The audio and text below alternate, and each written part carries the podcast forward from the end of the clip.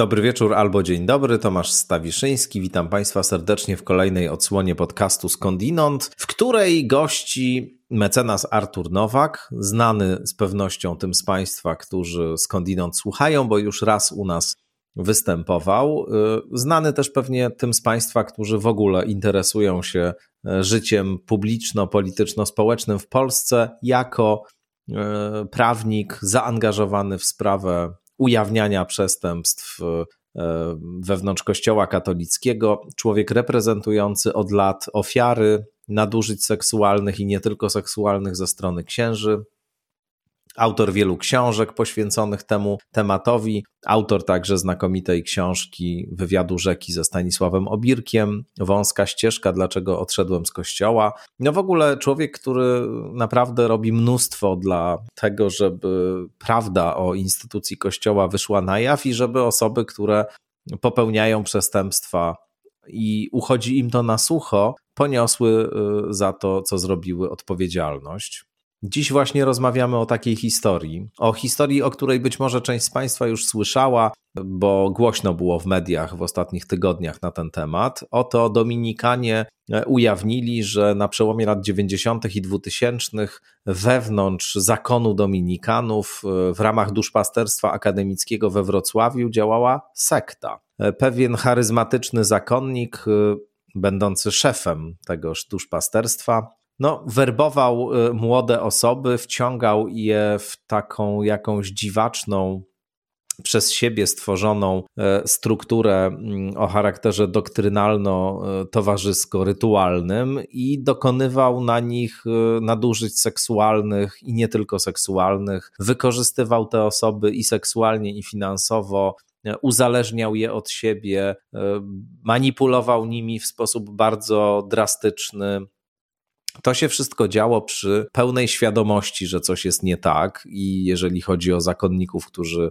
funkcjonowali wspólnie z owym ojcem Pawłem, e, jak i jeżeli chodzi o prowincjała ówczesnego zakonu Dominikanów, ojca Macieja Ziębę, na temat Ojca Zięby tutaj będziemy także z Arturem Nowakiem rozmawiali, trochę gorzkich słów tu padnie, ale przede wszystkim opowiemy o tej historii, co tam właściwie się działo w tym zakonie Dominikanów i dlaczego dopiero teraz e, zakon zdecydował się ujawnić e, prawdę na ten temat. W Gazecie Wyborczej wczorajszej z soboty 20 marca mamy rozmowę Artura Nowaka z ojcem Pawłem Kozackim i ojcem Marcinem Mogielskim, którzy właśnie o tej historii opowiadają. Odsyłam Państwa do tej e, rozmowy, jeśli Państwo jej jeszcze nie czytali, no bo to będzie szerszy pewien kontekst dla tego, o czym my tutaj mówimy. Jakkolwiek oczywiście cała ta historia jest opowiedziana przez Artura w naszej rozmowie, niejako od początku, nie muszą Państwo znać żadnych szczegółów, żeby ją usłyszeć. Pomyślałem, że to jest dobry moment, żeby o tym pomówić, e, z uwagi oczywiście na to, że to jest sprawa aktualna, ale też cóż, przez pryzmat tej historii e, coś uniwersalnego się też ujawnia. O działaniu instytucji zamkniętych, o działaniu instytucji kościoła, o braku jakichkolwiek bezpieczników, jakichkolwiek metod weryfikacji tego, co e, zachodzi pod nosem prowincjała, pod nosem kościelnych dostojników i to też jest, zobaczą Państwo, w pewnym momencie smutna historia, historia o tym, jak wysocy dostojnicy kościelni e, nie interesują się losem ofiar, tylko interesują się swoim dobrym imieniem, stanem swoich finansów i tym, żeby dać im po prostu spokój. E, cóż, no, przed Państwem e, Artur Nowak, a ja oczywiście zachęcam do tego, żeby Państwo wspierali podcast Skądinąd na Patronite i na mojej stronie internetowej dowolną kwotą, taką na jaką mogą sobie Państwo rzecz jasna pozwolić. Będę ogromnie za to wsparcie wdzięczny. No i też oczywiście dla wszystkich e, wspierających. Mamy odpowiednie bonusy. O tym można przeczytać właśnie na profilu podcastu Skądinąd na Patronite, do czego oczywiście nieustająco zachęcam. No a teraz już przed Państwem mecenas Artur Nowak. Mecenas Artur Nowak w podcaście Skądinąd już nie po raz pierwszy. Dzień dobry. Witam, dzień dobry, bardzo mi miło. Mnie również, chociaż pretekst do rozmowy, jak to w tych naszych spotkaniach, taki średnio sympatyczny. W gazecie wyborczej z soboty 20 marca, czyli wczorajszej Gazecie Wyborczej, ukazał się wywiad, który przeprowadziłeś z ojcem Pawłem Kowackim, e, przepraszam, z ojcem Pawłem Kozackim e, i ojcem Marcinem Mogielskim, dominikanami. Paweł Kozacki to prowincjał dominikanów w Polsce, e, dotyczący sprawy głośnej, e, która całkiem niedawno stała się przedmiotem e, publicznej wiedzy.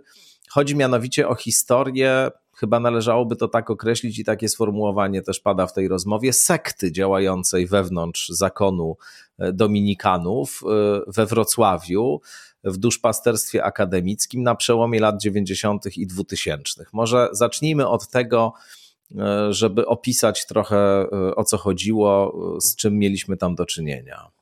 E, rzeczywiście jest e, to dość zaskakujące, że po 20 latach Dominikanie, e, wrocławscy Dominikanie wydali oświadczenie, w którym zwracają się do mm, osób pokrzywdzonych w związku z zachowaniami jednego z zakonników.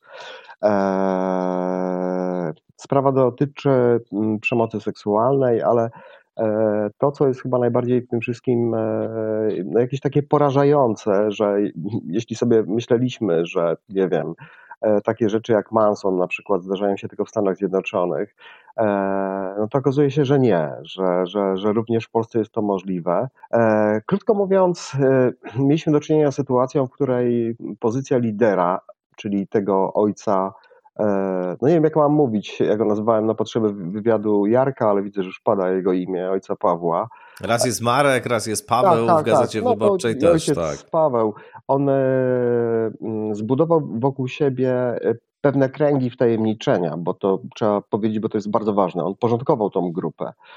E, to była postać bardzo charyzmatyczna, na jego msze potrafiło przychodzić, nie wiem, około 2000 osób młodzieży akademickiej ale w tym takim swoim ścisłym kręgu, bo on kategoryzował e, tą młodzież akademicką na, na owce i baranki, czyli ci, którzy byli przyjmowani do, do, do, do e, tej ścisłej grupy wtajemniczonych, to było kilkanaście osób.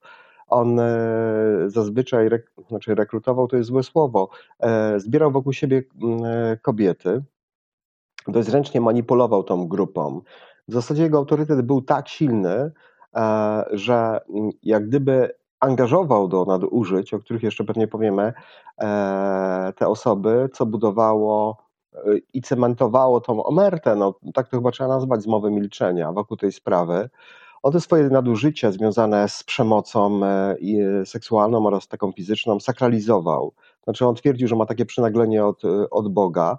To wszystko było mm, opakowane takim nimbem wielkiej tradycji wieczernika, o której mowa w Ewangelii, w dziejach apostolskich, to znaczy on e, twierdził, że e, sam Bóg, Pan Bóg mu podpowiada, e, w jaki sposób ma rozwiązywać problemy tych młodych ludzi, a te sposoby no, były no, odrażające. To znaczy, można oczywiście z tego jakoś kpić, natomiast e, ci młodzi ludzie byli bardzo mocno z niego zapatrzeni. I on twierdził na przykład, że jest w stanie mm, swoim ciałem oczyścić i wejść e, jak gdyby w, tą całą historię grzechów e, związanych z nieczystością, o których dowiadywał się, o których wypowiadał, wypytywał na spowiedzi e, dziewczyny. Był na tyle perfidny, że mm, prosił jej, żeby opowiedziała o swojej sferze intymnej. Ja już rozmawiałem w ogóle z pokrzywdzonymi, więc mam trochę szerszą wiedzę niż, mm,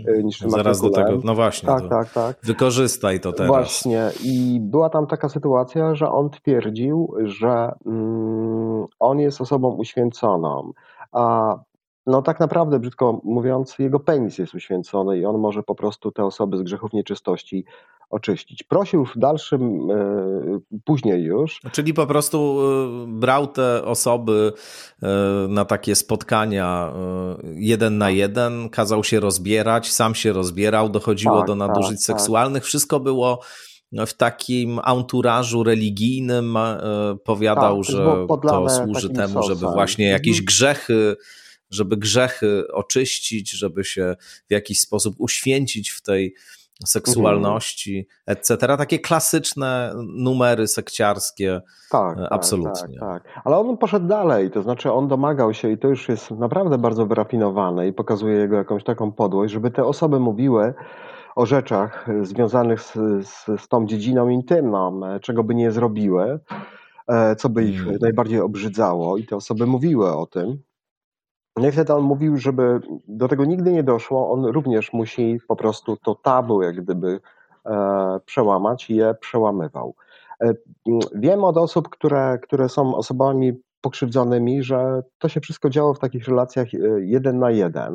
Była tak silna presja, tak silne związanie tajemnicą, że mówienie o tym na zewnątrz było jak gdyby dla nich wiech przy świadczeniu. Oni byli w takim stanie zdradą Boga, a on potrafił obskoczyć, mówiąc tak bardzo brzydko, z tą swoją no nie wiem jak to w ogóle nazwać z tym rytuałem tego oczyszczenia, no, no trzy dziewczyny podczas e, jednej mm. nocy.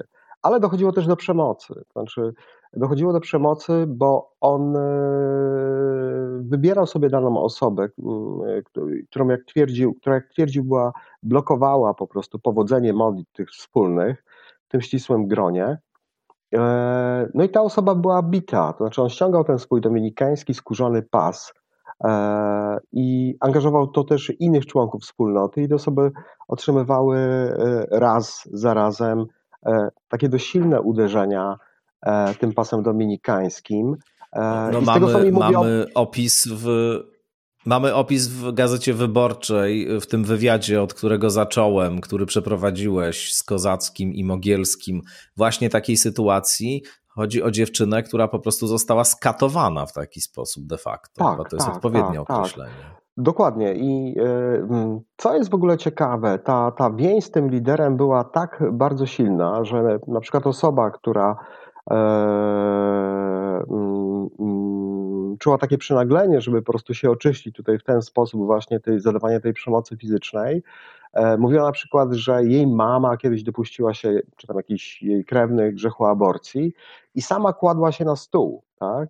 E, no i ta osoba była tak bita, tak mocno po prostu, że ona w pewnym momencie no, traciła jakąś taką świadomość i e, na jej plecach, nerkach to była jedna wielka po prostu rana. Mm, to, to rzeczy w ogóle takie no, zupełnie... Chyba abstrahując od tego, że to jest abstrahując od tego, że to jest przemoc, y, która w ogóle nigdy w żadnym kontekście nie powinna mieć miejsca, to, to mhm. mamy jeszcze do tego pewien rodzaj takiego e, szamańsko-magicznego rytuału, który zakłada, że istnieje pewna ciągłość pomiędzy grzechami przodków a nami i to już zupełnie mhm. nie ma nic z katolicyzmem ani chrześcijaństwem wspólnego. Znaczy, nie ma wspólnego, natomiast e, rzeczywiście Kościół katolicki w Polsce, Konferencja Episkopatu Polski, tam e, to chyba z inicjatywy nawet biskupa Czai, e, tą spowiedź purtkową, to oczyszczanie takie międzypokoleniowe. Mówię, nie znam tej nomenklatury kościelnej, ale wiem, że zostało to wyeliminowane.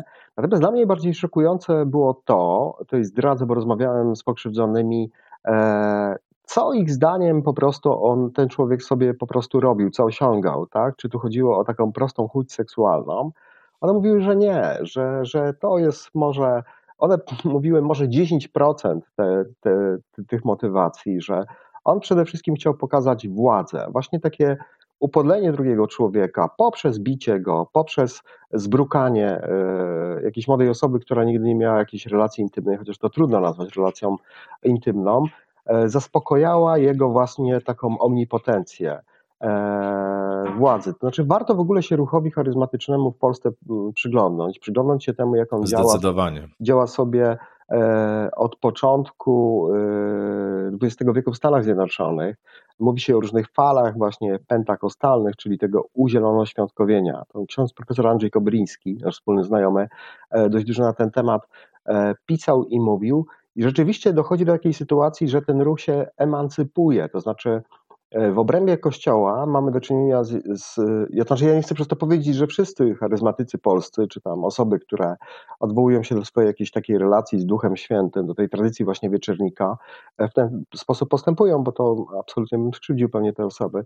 Natomiast mm, one rzeczywiście funkcjonują sobie w jakichś takich strukturach e, w Kościele, ale, ale ta liturgia, która, która towarzyszy tego typu spotkaniom, E, to jest, to jest coś innego, to nie jest takie tradycyjne, natomiast jest to związane z, z taką szukaniem takiej e, relacji bezpośredniej. I rzeczywiście mm, to działa, bo działa to na takiej zasadzie, jak działa e, mm, zgrupowanie ludzi w jakiejś większej wspólnocie, grupie, tak, nie nazywajmy tego mm, wspólnotą, którzy po prostu na przykład medytują, tak, e, czy też na przykład jakoś, e, nie wiem, afirmują. To, to jest naukowo udowodnione, że to działa po prostu, to uspokaja nasz umysł, tak, jakoś motywuje nas, i tak dalej. I myślę, że to jest po prostu przede wszystkim wykorzystywane. E, a osoby. No to są bardzo takie silne techniki oddziałujące na, na psychikę, tak. prowadzące do stanów zmienionej świadomości i bardzo łatwo o intensywną sugestię, kiedy człowiek e, jest w takim stanie, zwłaszcza jeśli jest podatny na sugestie, zwłaszcza jeśli mamy ten autorytet przewodnika duchowego, tak. kościoła, czyli reprezentacji stwórcy wszechświata na, na, na ziemię.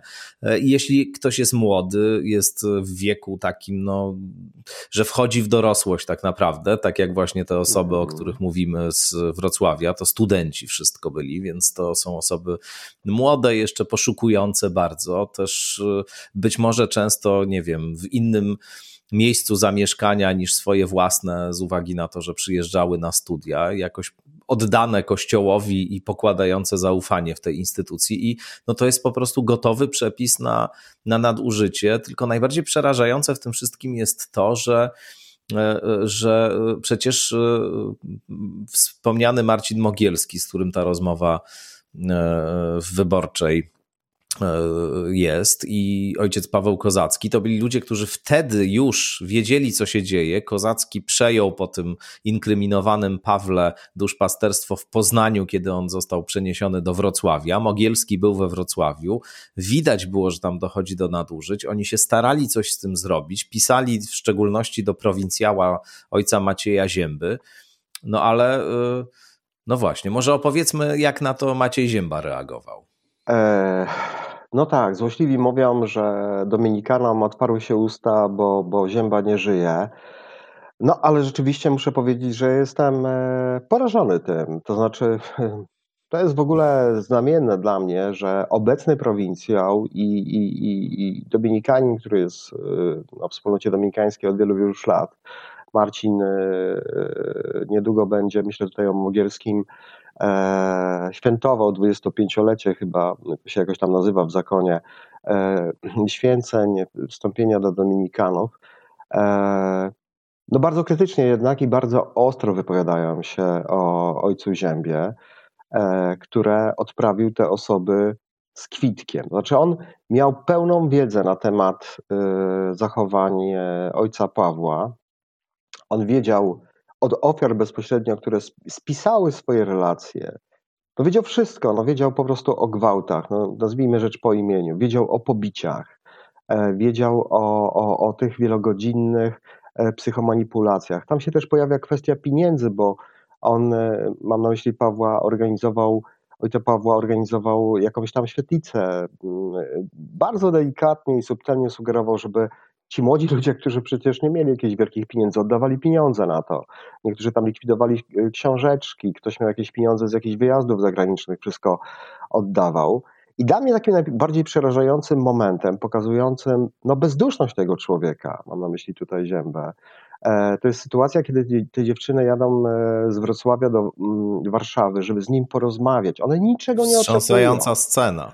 I on, scena. I tutaj może dopowiem, nie wpuszcza ich nawet do środka. Przy furcie klasztornej dziewczyny po podróży przyjmuje w jakimś małym pomieszczeniu e, i on im mówi, że on jest przygotowany, jak chcą z nimi walczyć, że on ma swoich adwokatów. Jak pójdziecie z tym do gazet, byliście, byłyście dorosłe i to jest koniec rozmowy z tym człowiekiem.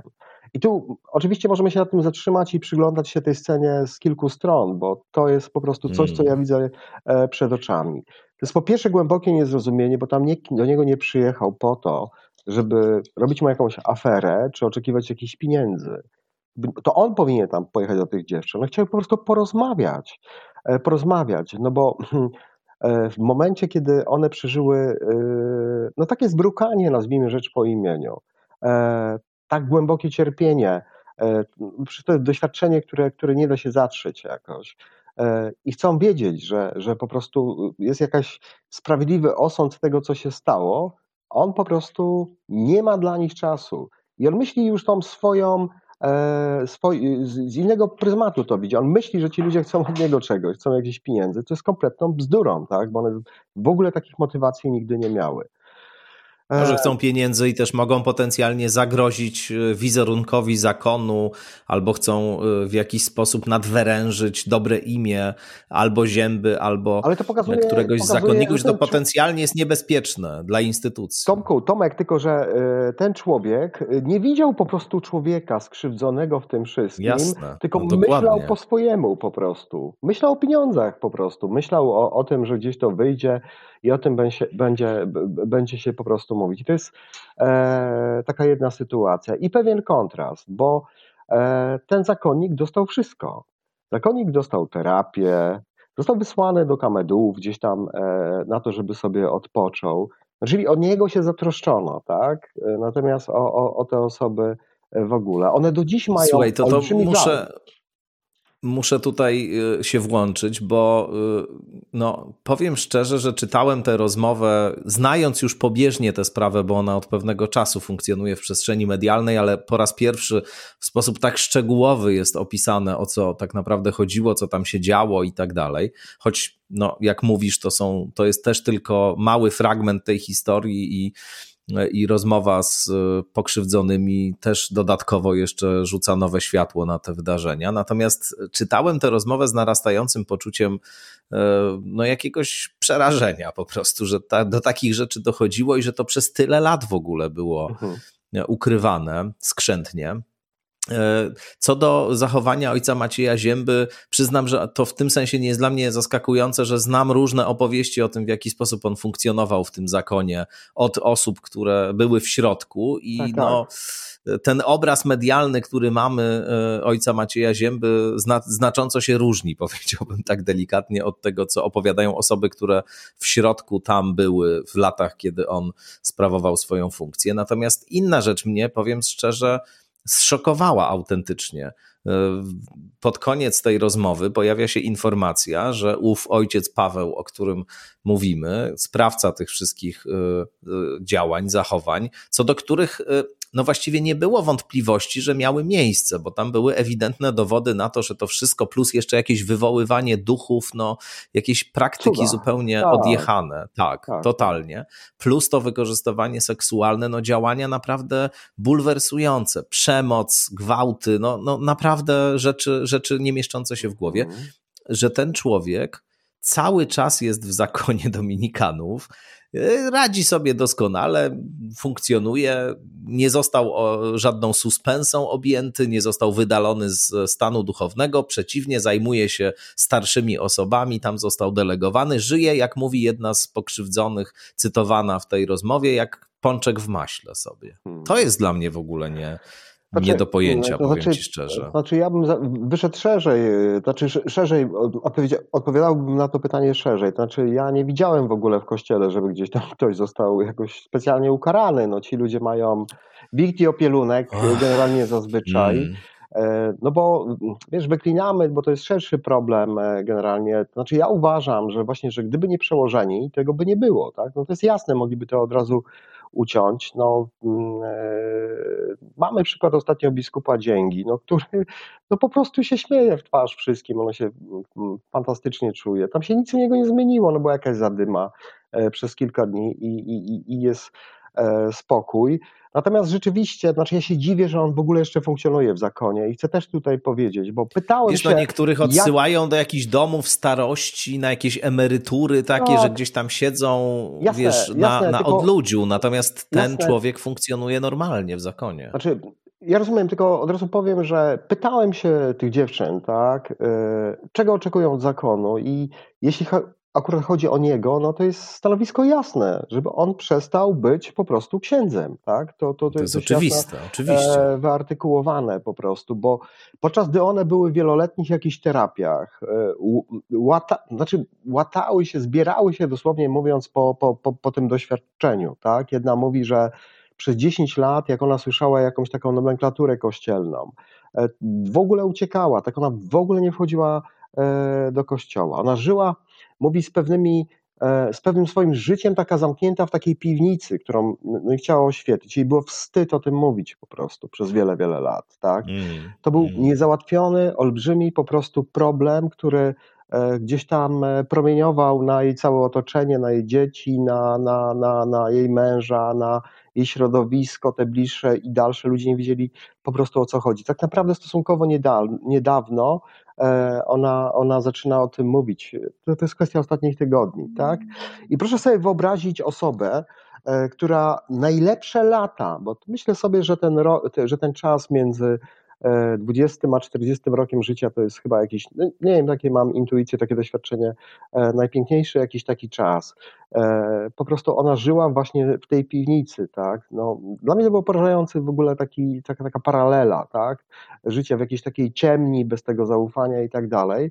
A ten człowiek przez ten lat, e, przez ten czas oprany, nakarmiony, no sobie po prostu żył w najlepsze. Tam na jakiś czas Zięba rzeczywiście e, nałożył na niego jakieś e, mm, e, zakazy, ale to trwało raptem, z tego co pamiętam, chyba tam rok i on później doskonale sobie funkcjonował i no robił to samo, znaczy robił to samo w tym sensie, że po prostu stosował te same techniki, nie?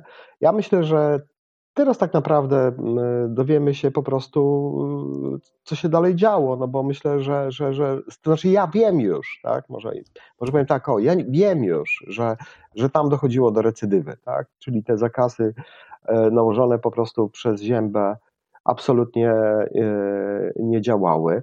Ja w tym całej sytuacji, w tej całej historii, takim jasnym takim momentem dla mnie jest to po pierwsze, że te osoby o tym mówią, tak, i one w jakimś sensie bardzo mocno motywowały Dominikanów, żeby ta historia została opowiedziana. E, dla nich to było w pewnym momencie ważne. To, jest, to pokazuje fajnie, że ten proces terapeutyczny e, zadziałał i taki moment takiego domknięcia e, miał miejsce. A druga rzecz, i to jest chyba nowość, tu Tomku musisz przyznać, że no, Dominikanie rozmawiają w liberalnej gazecie na ten temat z osobą, która jest poza kościołem, więc to jest też dla mnie taki jakiś jasny punkt i nie ma dla nich problemu, e, żeby tego człowieka, który dla tych, w tej historii Dominikanów, w tej historii współczesnej jest e, bardzo ważny, bardzo surowo ocenić jednak, tak? Więc mówię, to, to, to są jakieś, jakieś, jasne punkty, bo ja, znaczy ja nie mam satysfakcji, ale pamiętam, kiedy mój przyjaciel Stanisław Obirek był bardzo mocno personalnie atakowany przez E, Ziębę. Po naszej książce Wąska ścieżka, dlaczego e, odszedłem z kościoła. Po tym, jak dość mocno mówiliśmy na temat e, Makarnika, Makarika po raporcie, no to, to było brak argumentów, to były po prostu jakieś takie krzyki, takie jakieś no nie chcę tego nazywać, bo, bo związane z pewną przypadłością tak, zachowania, E, I on był autorytetem dla tych wszystkich e, mainstreamowych mediów. E, ja nie myślę tylko właśnie o mediach publicznych, ale też o, o, mediach prywatnych, gdzie go zapraszano i on się jako taki autorytet wypowiadał na temat tego, że Jan Paweł II był taki nieskalany, że on nie miał nic z tym wspólnego i tak dalej. No a się okazuje, że on kompletnie zawiódł w w o wiele prostszej sytuacji, w której, w której mógł e, zadziałać. I, I, powiem tak, ja znam Dominikanów, znam Dominikanów, e, którzy na jego pogrzeb absolutnie nie chcieli po prostu pójść, bo jak się dowiedzieli, że tam będzie ta wielka celebra, premier, nadanie jakichś orderów, e, e, absolutnie nie chcieli mieć z tym nic wspólnego. Są tacy Dominikanie. Hmm. Tak, no to jest w ogóle dramatyczna historia i powiem szczerze, że z jednej strony słyszałem wiele głosów krytycznych, że ta historia wychodzi dopiero po 20 latach i że być może jest to ruch wyprzedzający, bo ktoś by to ujawnił, więc Dominikanie dlatego sami zdecydowali się na to, żeby pierwsi o tym opowiedzieć, bo się obawiali, że sprawa stanie się za moment publiczna. E, natomiast z drugiej strony, no, e, miałem e, okazję rozmawiać z ojcem Marcinem Mogielskim przy okazji sprawy księdza Dymera. Zresztą ty też w tej rozmowie brałeś udział. I miałem poczucie, że to jest człowiek, który, który naprawdę w jakimś sensie robi dobrą rewolucję w, w kościele, że w ogóle nie mówi tym językiem, którym mówią księża, potrafi nazwać sprawy po imieniu i jakoś y, y, mam wrażenie, że on wewnętrznie taką decyzję podjął, że na żadne kompromisy z tego rodzaju sytuacjami już więcej chodzić nie będzie. I rozumiem też, i on o tym chyba wprost opowiada, że jego doświadczenie bycia w kościele, no to też jest doświadczenie uwikłania w te, w, te, w te mechanizmy milczenia, tuszowania. No człowiek w to wchodzi, w jakiś sposób zaczyna w tym, e, w tym funkcjonować. On i tak robił bardzo dużo jak na standardy. Mm które tam wtedy były, bo jednak domagał się i w sprawie Dymera, i w sprawie, e, i w sprawie tego ojca Pawła e, żeby, żeby jakoś władze tutaj interweniowały. Domagał się tego w czasach, kiedy to w ogóle nie było na porządku dziennym, więc się też narażał, jak rozumiem. No ale, ale teraz, jak go słucham i jak czytam to, co on mówi, to mam wrażenie, że, że to jest człowiek, który naprawdę wprost, otwarcie E, stoi w prawdzie, jeśli można tak powiedzieć, tak, użyć, i, użyć katolickiego sformułowania. To jest niesamowite i uważam, że trzeba go wspierać i, i jeżeli tak miałoby wyglądać chrześcijaństwo i tak miałby wyglądać Kościół, no to, to ja to kupuję. To znaczy, to jest dla mnie rzeczywiście coś, co jest wiarygodne, do czego ja mogę mieć zaufanie i, i rozumiem, że to jest podążanie za przekazem Ewangelii rzeczywiście, a nie jakieś, e, jakieś korporacyjne, e, e, wiesz, mechanizmy, które, które tak, po prostu no. służą wyłącznie znaczy, tłustym kotom, że się tak wyrażę. tak, tak. Znaczy, powiedzmy sobie szczerze, że i to przypomnijmy, że w czasach, kiedy mówienie na temat o nadużyciach w przestrzeni kościoła nie było takie sexy i takie e, popularne, poprawne, e, no Marcin o tym mówił, zapłacił za to olbrzymią cenę. E, Marcin mówi, że sam był ofiarą e, nadużycia seksualnego. E, on jest po ciężkiej operacji serca, on mówi o tym w tym wywiadzie. Tak. I to nie było tak, że kiedy Marcin upominał się o ofiary Dymera, to klepano go po ramieniu. Nie, wręcz przeciwnie. On był zwalczany przez kolejnych biskupów z diecezji szczecińsko-kamieńskich, biskupa Przykuckiego, Kamieńskiego, E, przypisywano, może jest członkiem jakiejś homoseksualnej, e, homoseksualnego spisku, tak? No to jest taka strategia po prostu e, tych drapieżców homoseksualnych w kościele, po prostu, żeby przerzucić winę na kogoś, o, o, obrzucić ją, że tak powiem, jakimś takim bagnem. No Dymer był na tyle bezczelny, że zaprenumerował mu jakieś gejowskie pismo, które wysyłano mu do klasztoru. Ten człowiek przeżył po prostu piekło, tak? Wielu mu mówiło, po co ty się tu mm. wychylasz, po co ty to robisz. Także to nie było tak, że on miał jakieś, e, jakieś wsparcie. Wsparcie nawet, e, mam na myśli tutaj wsparcie takie w zakonie. E, tam nie było wsparcia, tak? Teraz to wsparcie oczywiście jest, bo jesteśmy troszeczkę w innych czasach, E, no, no ale jest w takim miejscu, no właśnie e, po, po operacji no, musi dbać o swoje zdrowie. Ale wiesz, wiesz co jest, a, wiesz, co jest tutaj... Mhm mówisz. No, nie, ma, chciałem tylko. No, mają się dobrze. Dokończ, dokończ. Mają się dobrze, to znaczy ci wszyscy arcybiskupi są pochowani w mm. pięknych kruchtach, jakiś tam e, e, katedr, tam ludzie przynoszą e, po prostu kwiaty. Ci sami ludzie, którzy tuszowali to i którzy po prostu no, byli elementem tego problemu, no mają się dobrze, teraz nagle zmieniają po prostu front. Ja mogę tu wymienić wiele nazwisk, nagle jaśnie świecenie. Słuchaj, dla mnie, dla mnie najbardziej jednak taką przygnębiającą przygnębiającym wnioskiem także z tej historii jest to, że bez presji ze strony instytucji świeckich, bez e, nacisku, który jest wywierany na Kościół z zewnątrz, ta instytucja by sama nigdy w życiu e, się nie oczyściła i nigdy by tych spraw nie postanowiła jakoś przepracować i, i, i, i się z nimi rozliczyć. Przynajmniej takie odnoszę wrażenie, no bo tutaj znowu mamy do czynienia z sytuacją, kiedy jest zewnętrzna presja, kiedy po filmach sekielskich, po twoich książkach, po tym wszystkim, co, co ty zrobiłeś, inni zrobili dla E, sprawy no, ujawnienia przestępstw i, i tuszowania przestępstw w polskim kościele, no mamy po prostu kolejne sytuacje, w których ofiary zaczynają mówić, te sprawy e, stają się publiczne, już to nie, nie ma tej już takiej powszechnej omerty i takiego poczucia, że nie wolno tutaj nic na kościół powiedzieć. Przeciwnie, jest czas, kiedy coraz więcej osób czuje odwagę, żeby żeby się swoimi historiami podzielić. No i, i, i dopiero tak naprawdę w tym momencie te wszystkie historie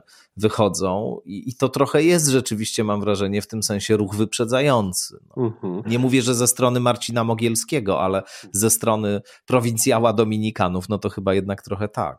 To znaczy, no, polski kościół nie chce się uczyć na błędach, które popełniały y, kościoły y, w Ameryce, w Irlandii, w Hiszpanii, w Niemczech. E, chce koniecznie te błędy po prostu przećwiczyć. Sprawa jest prosta. No.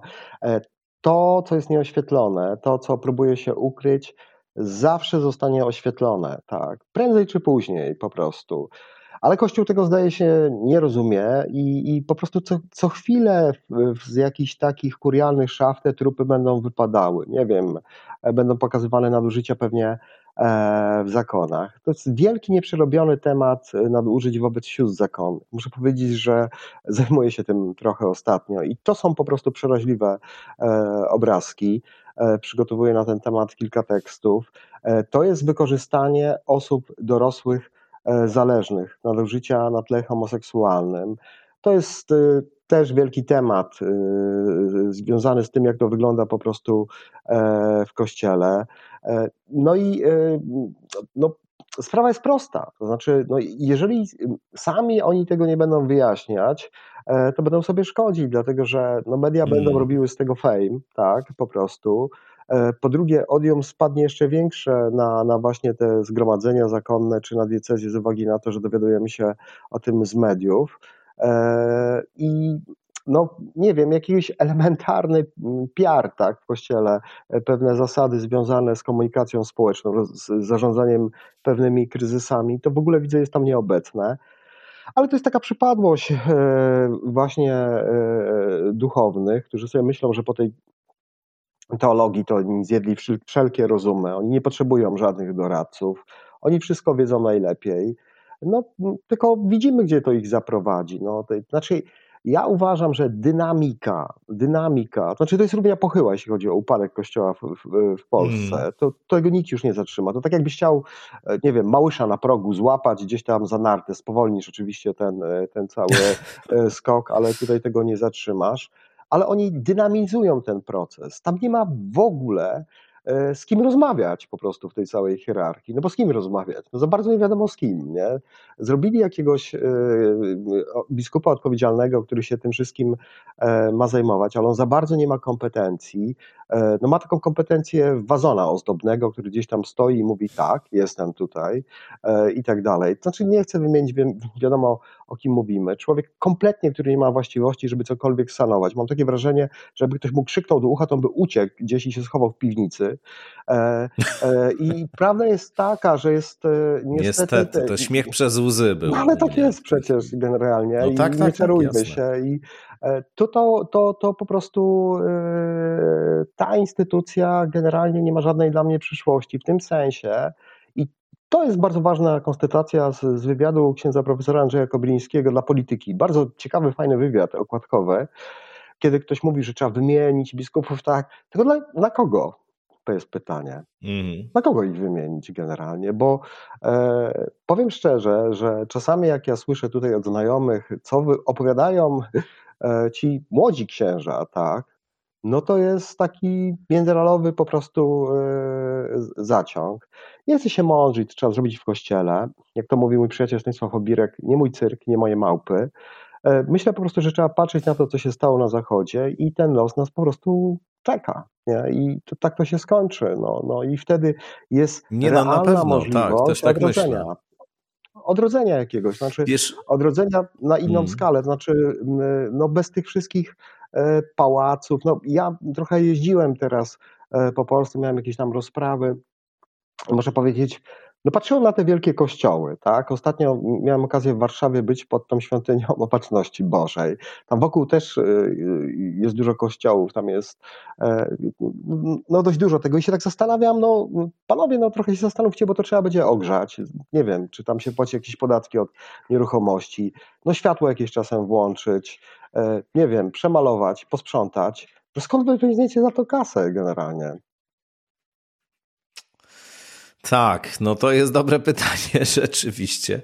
Wiesz, yy, słuchaj, jeszcze chciałem o jednej rzeczy powiedzieć, bo mi to wcześniej jakoś umknęło, a, a to jest istotny kontekst. On oczywiście, no, powiedziałbym, w takim trybie tutaj wyłącznie e, pewnego tła występuje, ale, ale, ale wydaje mi się to bardzo yy, Gdyby to nie była tak potworna historia, to bym powiedział, że to jest jakaś ironia losu albo, albo wręcz, że jest to okoliczność zabawna, ale, ale sprawa jest na tyle poważna, że, że nie użyję takiego zwrotu. Chodzi mi mianowicie o to, że no mamy do czynienia ze z historią, czy z tym, z tym zjawiskiem e, wewnątrz e, zakonu dominikanów, z sektą spełniającą właściwie wszystkie definicyjne cechy sekty, którą rozwinął jeden z e, prominentnych ojców z tego zakonu, w środku tego zakonu. Tam jeszcze są historie o tym, jak to rozmaici bracia słyszeli i ojcowie jakieś krzyki w nocy dochodzące z, z pomieszczeń zakonnych, gdzie właśnie odbywały się te dziwne seanse. Bielizna damska się suszyła tam na, na sznurkach. No, słowem, wszyscy o wszystkim generalnie wiedzieli cała ta historia była pod nosem tych Dominikanów, którzy to Dominikanie przecież od lat 90. Tak, prowadzili sektami. ośrodek informacji o sektach e, i byli wielkimi e, e, orędownikami tępienia wszelkich nowych ruchów religijnych, zresztą często organizując różne medialne. Tak, tak. Inkwizytorzy, absolutnie, zresztą przecież to ta tradycja jak najbardziej. Natomiast no, organizując często nagonki medialne też na e, po prostu jakieś alternatywne grupy religijne, które żadnymi sektami nie były. I, i, I wszczynanie paniki moralnej wokół sekt rzekomych w Polsce to była robota dominikanów w latach 90.,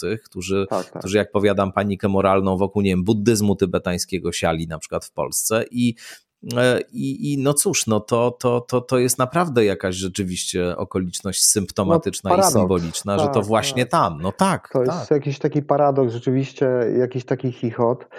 E, nie wiem, co to jest za mechanizm. No, no, to w kościele jest bardzo obecne, że kościół coś tępi, coś zwalcza, okazuje się, że, że, że ma, ma z tym problem. E, dla mnie najbardziej wstrząsająca była historia, kiedy jedna z dziewczyn opowiadała mi, E, że gdzieś tam e, na dziedzińcu odbywała się jakaś modlitwa. E, ten ojciec oczekiwał, żeby przyklękano przed nim, mówiono królu, tak?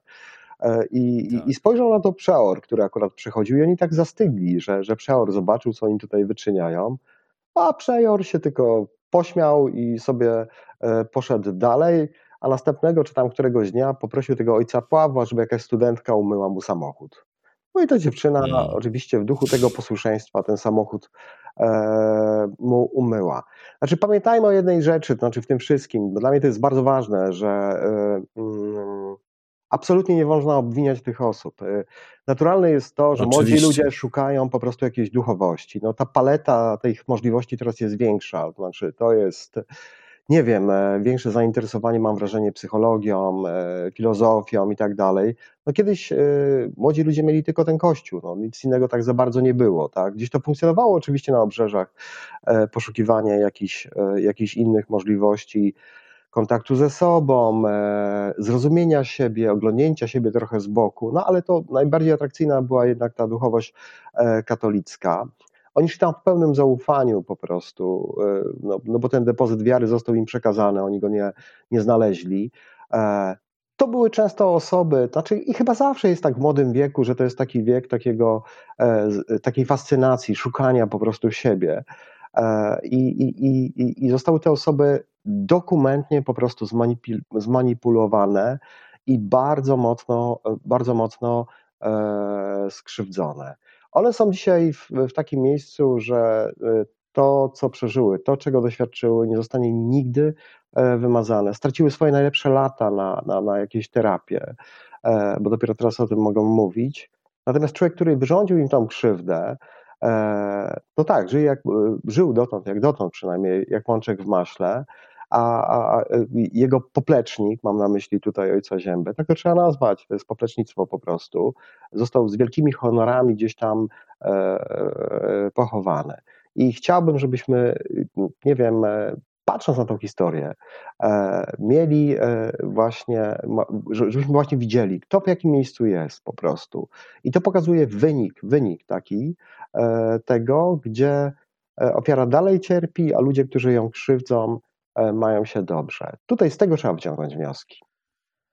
Oj tak, to prawda. To jest też e, no, upiorne. Upiorne, bo to e, mamy taką jedną historię, znaczy tych historii już w tej chwili mamy znacznie więcej, ale to mm, i tak najprawdopodobniej jest wierzchołek góry lodowej i, i kiedy słyszy się coś takiego, to automatycznie pojawia się pytanie, no dobrze, no to co z tymi różnymi innymi wielkimi bohaterami, chowanymi z honorami, e, tymi pomnikami żywymi, legendami, które które, które, które mamy w historii i najnowszej historii i w teraźniejszości. Być może ta fasada e, skrywa naprawdę o wiele, wiele, wiele więcej jeszcze takiego e, brudu i takiego, mm, takiego właśnie koszmaru, jak, jak ta opowieść, ale chciałem Cię zapytać teraz jako, jako prawnika, jako człowieka, który od lat się zajmuje też reprezentowaniem ofiar E, nadużyć seksualnych i nie tylko seksualnych w kościele.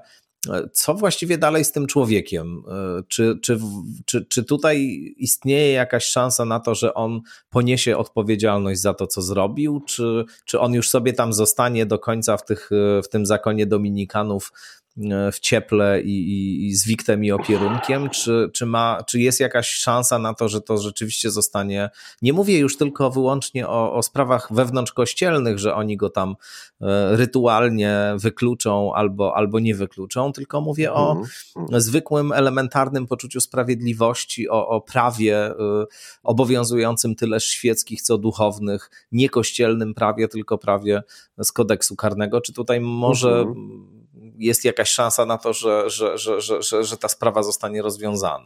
Znaczy, opowiem, odpowiem krótko, ale na czterech płaszczyznach. Jeśli chodzi o postępowanie mm. kościelne, bo muszę o tym powiedzieć, no, no jest zasada tutaj taka, że, że, że tu jest res judicata, to zostało już osądzone e, jednoosobowo przez Ziębę. On został tam na rok wysłany do jakichś e, kamedułów, czy na miesiąc, już nie pamiętam.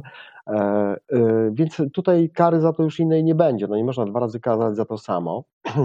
Natomiast wiem, że są jakieś nowe sprawy z jego udziałem, które się toczą i być może tutaj będzie jakaś taka reakcja i to będzie asumpt w związku z tym, że, że no, dopuszcza się recydywy, żeby go wydalić po prostu ze stanu duchownego. Jeśli chodzi o postępowanie karne, to nie mam dobrej wiadomości. To znaczy w Polsce nadal e, ustawodawca, który dużo gada o pedofilii, o nadużyciach, o e, potrzebie otoczenia, otoczenia ofiar pomocą, nie nadąża za badaniami klinicznymi, Mamy bardzo krótkie terminy przedawnienia, stosunkowo krótkie. One nie uwzględniają faktu, że, że, że po prostu osoby w tym okresie jeszcze nie są gotowe, żeby o tym mówić i tutaj nic nie zrobimy. Tak? To, te, te gwałty po prostu uległy przedawnieniu, bo tutaj mówimy o czasookresie 96-2000, nawet jeżeli teraz zostaną wszczęte postępowania karne, no to będą one musiały być umorzone z uwagi na tą e, przesłankę negatywną, którą jest e, e, przedawnienie. Natomiast Teoretycznie też w postępowaniu cywilnym e, dochodzenie roszczeń jest przedawnione, natomiast ja uważam, że trzeba tutaj się odwoływać e, do kwestii związanej z zasadami współżycia społecznego. Zresztą mówił ostatnio o tym Sąd Apelacyjny w Gdańsku w sprawie Marka Mielewczyka, który nie, udzieli, nie, po, nie podzielił generalnie zarzutu przedawnienia ze strony kurii, zdaje się, pelpińskiej, twierdząc, że to były tortury, tak, jeśli chodzi o, o gwałt na dziecku. Ja myślę, że tutaj jesteśmy mm, bardzo blisko takiej sytuacji. Znaczy, są w ogóle konwencje międzynarodowe, które mówią o zbrodniach, które nie podlegają przedawnieniu. Ja myślę, że tutaj mieliśmy z tym do czynienia. No, to jest rzeczywiście sekta w pełnej krasie, jakkolwiek to słowo jest może e, tutaj mało e, szczęśliwe. E, I myślę, że w tego typu sprawach znaczy mówię to z, z, z, z, taką, z taką pewnością siebie nawet, e, absolutnie bym namawiał wszystkie ofiary do występowania z roszczeniami cywilnymi. Ja takie sprawy prowadzę po prostu i zarzuty przedawnienia nie są uwzględniane, bo no niestety Kościół, a tutaj już mamy dowody też, że w tej konkretnej sprawie zakon nie zbudował atmosfery do tego, e, żeby ofiary mogły o tym swobodnie po prostu mówić. No myślę, że są olbrzymie szanse na bardzo duże odszkodowania.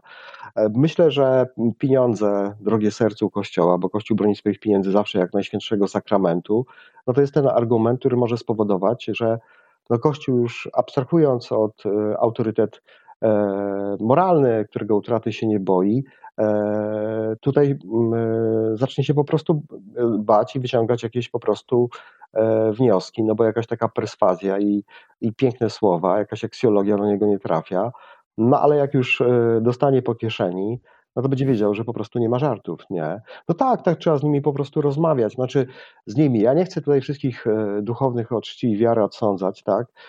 tylko sobie powiedzmy szczerze, no to, to, to pieniądze to jest, to jest coś, co, co, co, co na, na, na, na duchownych podziała ja patrzę na ich mentalność i, i, i, i jestem przekonany, że tu, e, tu, tu tędy właśnie droga. Jak dostaną po kieszeni, to powiedzą, nie no, to się nie opłaca, panowie, przesada, trzeba zacząć się zastanawiać, kogo my przyjmujemy do tych seminariów, nie wiem, jakoś to badać, monitorować i, i tak dalej. Bo mówię, na utracie autorytetu moralnego to, to, to, to jak spływa po nich jak po kaczce, tak? Natomiast jak, jak zaczną e, tracić kasę, to myślę, że zaczną po prostu wyciągać wnioski. No, bardzo to jest, e, powiedziałbym, pozbawiona złudzeń wizja e, funkcjonowania tej instytucji. Ale taka jest. Nie chcę powiedzieć, no, że, że cyniczna. Nie chcę, no, no, ale nie, oczywiście, Tomek, nie, nie polemizuję z nią. No, jest cyniczna, bo wiesz, piękne słowa już mieliśmy, wiesz, no. Ja no ci powiem tak szczerze, że po prostu wkurza mnie to, po prostu wkurza mnie to, jak ci wszyscy po prostu ludzie gdzieś tam się zbierają, już nie pamiętam, to się zawsze w lutym chyba odbywa, a może i w marcu, już nie pamiętam, i tam się modlą za te ofiary, nie? E, naprawdę, e, jeżeli ktoś, nie wiem, z tych ludzi, którzy odprawia takie msze na sucha, e, to mam taką prośbę. Pomóc się tam w domu, nie wiem, z bliskimi. Nie rób przy tym po prostu wielkiego fejmu, bo jest to po prostu ohydne i obrzydzające. Zgadzam się w pełni. No. Zgadzam się w pełni. No tak, no to, to wiesz, to, to oczywiście yy, mamy już w tej chwili taki precedensowy wyrok. Mówię o, o tej sprawie dziewczyny, która była latami wykorzystywana seksualnie tak, przez księdza, otrzymała. Się to wypowiedział już, tak, tak. Tak. To, to znaczy Myślisz, że to. No... Nie, nie, ja myślę, że to mm. pójdzie w tym po prostu kierunku. No, y, Polska nie jest, y, znaczy, no, ostatnio widziałem taki mem, że, że są oznaczenia krajów w Europie dookoła i na, na, na tym konturze polskim jest napisane Pcim. No ja mam nadzieję, że tak tym Pcimem nie jest. E, no my jesteśmy, to nawiązanie do prezesa jednak, oczywiście Orlenu. Nie, no tak, oczywiście, no bo ja tu po prostu gdzieś tak trochę tym żyję, coraz bardziej jestem tu zaskoczony, się zastanawiam. E, bo jak już usłyszałem, że parówki nawet na Orlenie gdzieś tam jakieś udziały ma tam, no to, to po prostu się za głowę już złapałem, więc muszę sprawdzić w księdze wieczystej mojego domu, czy on jakichś udziałów nie ma. Natomiast e, jesteśmy. Bardzo obrotny człowiek po prostu. No. Tak, no. Przedsiębiorczy. Mam, mam różne te, teorie, ale to nie na, nie, to, nie na tą audycję temat, nie? Ja myślę, tak. Natomiast y, ja myślę sobie, że y, y, musimy pamiętać, że no, nasze prawo wywodzi się z pnia prawa rzymskiego, tak? Generalnie z tej wielkiej tradycji cywilistycznej. E, znaczy, nawiązujemy, to jest wielka tradycja prawa rzymskiego, z której korzystamy i E, na całym świecie Kościół jako instytucja odpowiada na zasadzie ryzyka, nie winy, ryzyka za to, że jakiś duchowny, który działa w, w, tej korporacji, w tej przestrzeni, po prostu, korzystając oczywiście z atrybutów bycia duchownym, co daje mu dostęp do dzieci, do, do, do, do młodych ludzi, odpowiada za jego delikty, za jego przestępstwa. I, i, I to jest jasno powiedziane już przez Sąd Najwyższy e, w Polsce. To potwierdzają wyroki sądów apelacyjnych, sądów okręgowych, Polska nie jest jakąś samotną wyspą, w której Kościół jest wyjęty spod prawa, więc tutaj absolutnie tego już też nikt nie zmieni, tak? bo, bo, bo myślę sobie, że to orzecznictwo jest coraz bardziej mm, dostępne, ono się tylko i wyłącznie utrwala i tu ta, ta odpowiedzialność będzie. Apel jest do ustawodawcy taki natomiast, y, żeby no mniej gadał, mniej powoływał różnych komisji, mniej y, tych wszystkich pompatycznych jakichś stwierdzeń, które padają z trybun sejmowych i na konferencjach prasowych, ale, ale aby zmieniał prawo tak po prostu, żeby ono nadążało za badaniami klinicznymi. Nie trzeba tego pisać prawa na, na, na, na kolanie. E, można po prostu spotkać się z pokrzywdzonymi, można spotkać się e, z psychologami, e, no i odpowiedzieć sobie na pytania, jakie są adekwatne terminy przedawnienia, powinny być terminy przedawnienia, co pokazują badania, jakie jest doświadczenie i tak dalej. I tu trzeba iść po prostu w tym kierunku. Natomiast ta, ta zasada odpowiedzialności, to po prostu, no, czy komuś się to podoba, czy, czy, czy się nie podoba, a wiem, że, że, że, że, że, że się wielu diecezjom nie podoba, no, no, no taka po prostu jest. Ja prowadzę wiele negocjacji z diecezjami i oni mówią, a może nazwiemy to, że to jest jakaś pomoc, bo my się nie czujemy odpowiedzialni. Znaczy, oni się mogą nie czuć odpowiedzialni po prostu, no ale jest jakiś system prawa i po prostu i, i tyle, nie? I, I, trzeba go e, honorować. No, to, te wyroki zapadają, one będą zapadały i tutaj nie ma czym po prostu e, gadać. A mówię, że jest to argument, drenaż po prostu finansów.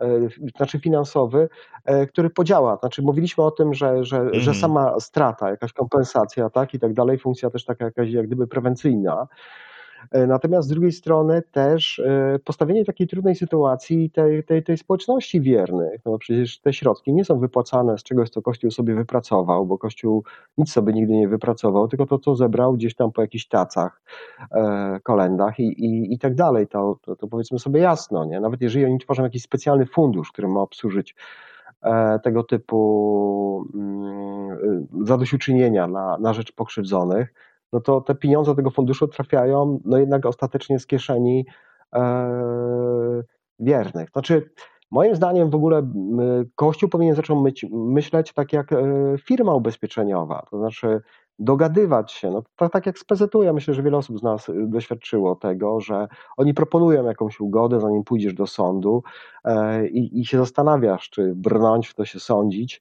e, czy skorzystać z jakiejś oferty, która jest może mniejsza, ale zaoszczędza ci tego jakiegoś e, zaangażowania czasowego powinni poradzić się po prostu kogoś, jak to rozwiązywać. Powinni sami wyjść z ofertą do jakichś pokrzywdzonych. No, niemieccy jezuici wypłacali po kilka tysięcy euro. Wiem, że teraz w różnych diecezjach są po prostu różne stawki i żeby to rozwiązać, bo e, ja sobie myślę, że Kościół tylko straci na tym, jeżeli będzie dalej czekał, bo z tego wie, to wiem, takich procesów się toczy e, kilkadziesiąt przeciwko samej diecezji tarnowskiej. Ja słyszałem e, o, o, o wielomilionowych e, sprawach o zadośćuczynienie, E, także, także naprawdę warto się nad tym zastanowić. A może po prostu polisy pedofilskie, tak, w zakładach e, ubezpieczeń. Mówię zupełnie poważnie, mm. po prostu, żeby biskupi ubezpieczali się od pedofilii. Naprawdę to nie jest żadna szykana, bo wszyscy mówią, że, że ja tutaj obrażam kogoś. No nie obrażam, ja tu dobrze radzę po prostu, no bo e, myślę sobie, że, że teraz przy takiej przyjaznej atmosferze e, zblatowania tego z tą władzą, to trzeba właśnie korzystać z tej okazji, może jakieś dobre stawki dostaną diecezję, e, żeby po prostu się od tego ubezpieczyć, żeby przynieść tą odpowiedzialność e, na ubezpieczyciela. Mówię naprawdę zupełnie poważnie.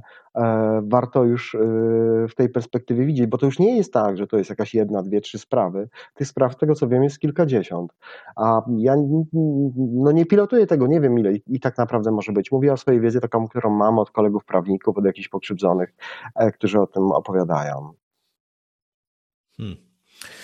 No tak, to oczywiście proces, który będzie trwał latami, jak sądzę, bo to, bo to chociaż no tak jak, znaczy z tego co mówisz, tak naprawdę jakiś rodzaj y, optymizmu e, wieje, bo, bo, bo no, mhm. to już zresztą wcześniej jakoś padło, że, że, że proces y, ruszył i trochę to jest tak jakby zatrzymywać Adama Małysza, który e, który próbuje tak, skoczyć. Tak, tak. Ja się zastanawiam jeszcze cały czas, wiesz, nad e, to, pewnie no, ty jako człowiek, który w tym siedzi od lat, możesz mieć jakiś rodzaj własnych szacunków, ale ja się cały czas zastanawiam nad e, skalą tego wszystkiego w polskim kościele. To znaczy, mhm. co tak naprawdę jeszcze jest przed nami do odkrycia? Ile takich historii, ile takich dziwnych grup, dziwnych na, na, takich postaci, które na przykład wciąż jeszcze funkcjonują sobie doskonale, a mają bardzo mroczne karty. Czy, czy, czy sporo jest mhm. Twoim zdaniem takich historii, które jeszcze są do odkrycia przed nami?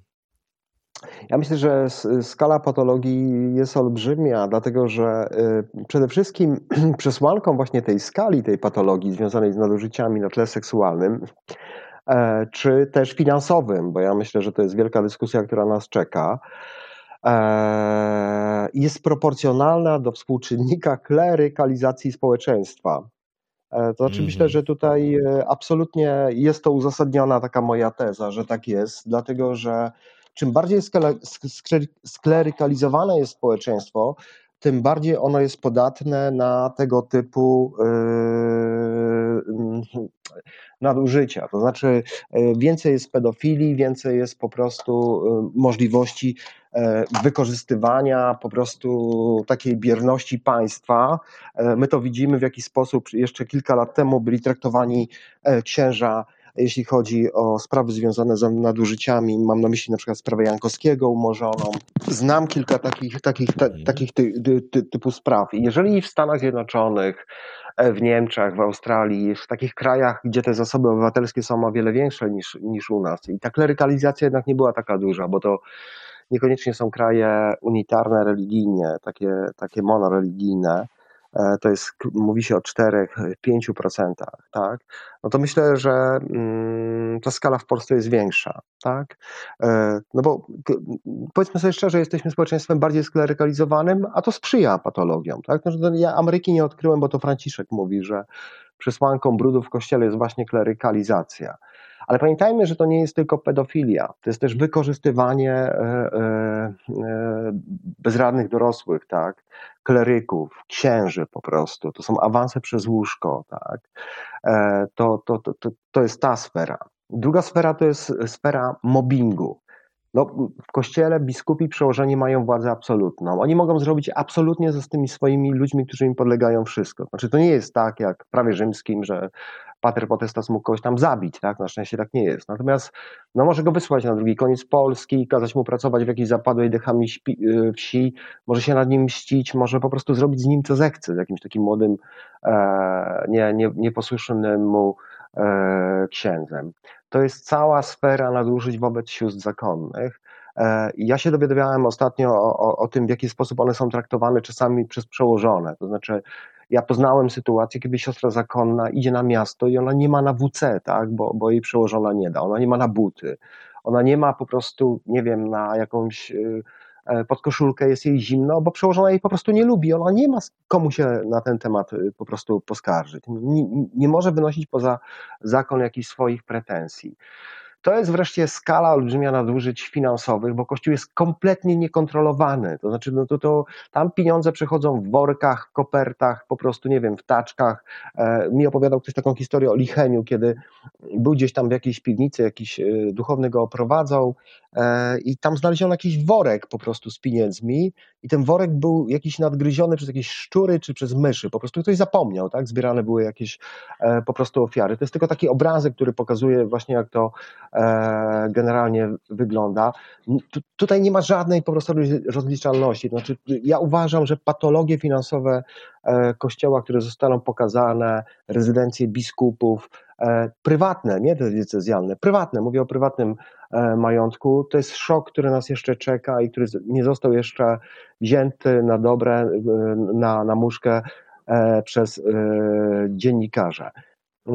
Przez dziennikarzy i to pokazuje, jak wielką jeszcze pracę e, mają przed sobą e, media, e, ludzie, którzy się tym tematem zajmują. Natomiast ta klerykalizacja, czyli przywiązanie społeczeństwa do kościoła, karność społeczeństwa wobec księży oraz biskupów, to jest ten element, który tym, tym wszystkim patologiom sprzyjał. O tym mówią badania naukowe i o tym mówi no, sam papież tego kościoła, tak? E, Franciszek, który e, e, ma to do siebie, że czasami bardzo przytomnie no, jakoś diagnozuje tę sytuację. Bardzo Ci dziękuję. Mam nadzieję, że i te Twoje rozmowy i wywiady i wszystko to, co robisz, tak jak dotąd będzie się przyczyniało do rozmontowywania tych klerykalizacyjnych odruchów i, i klerykalnych struktur. E, no, nie mam no i tyle, no miejmy nadzieję, że... Mam taką nadzieję, znaczy to nie jest tak, że z tym żyję. Wiesz Tomek, tak chciałem na końcu powiedzieć, że e, chciałbym trochę wyjść z tej obsesji. Ostatnio piszę książkę z Markiem Sekielskim o uzależnieniach. Premiera już niedługo, ale o, świetnie. myślę, że może na ten temat porozmawiamy świetnie. dla odmiany kiedyś. Bardzo chętnie, bardzo chętnie, zwłaszcza, że, że oglądałem e, waszą rozmowę kiedy byłeś gościem Marka Sekielskiego i, i to no, była bardzo poruszająca e, rozmowa i, i, ciekawa i też no, pełen podziwu byłem dla, dla was obu, kiedy, kiedy słuchałem tych, tych opowieści. No w bólach mm, Także do tego tematu temat. na pewno.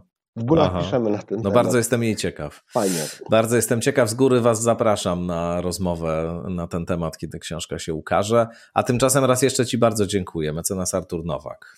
Pozdrawiam serdecznie. Dziękuję też Państwu. No i zapraszam oczywiście do kolejnych odcinków podcastu Skądinąd. Wszystkiego dobrego. Do usłyszenia.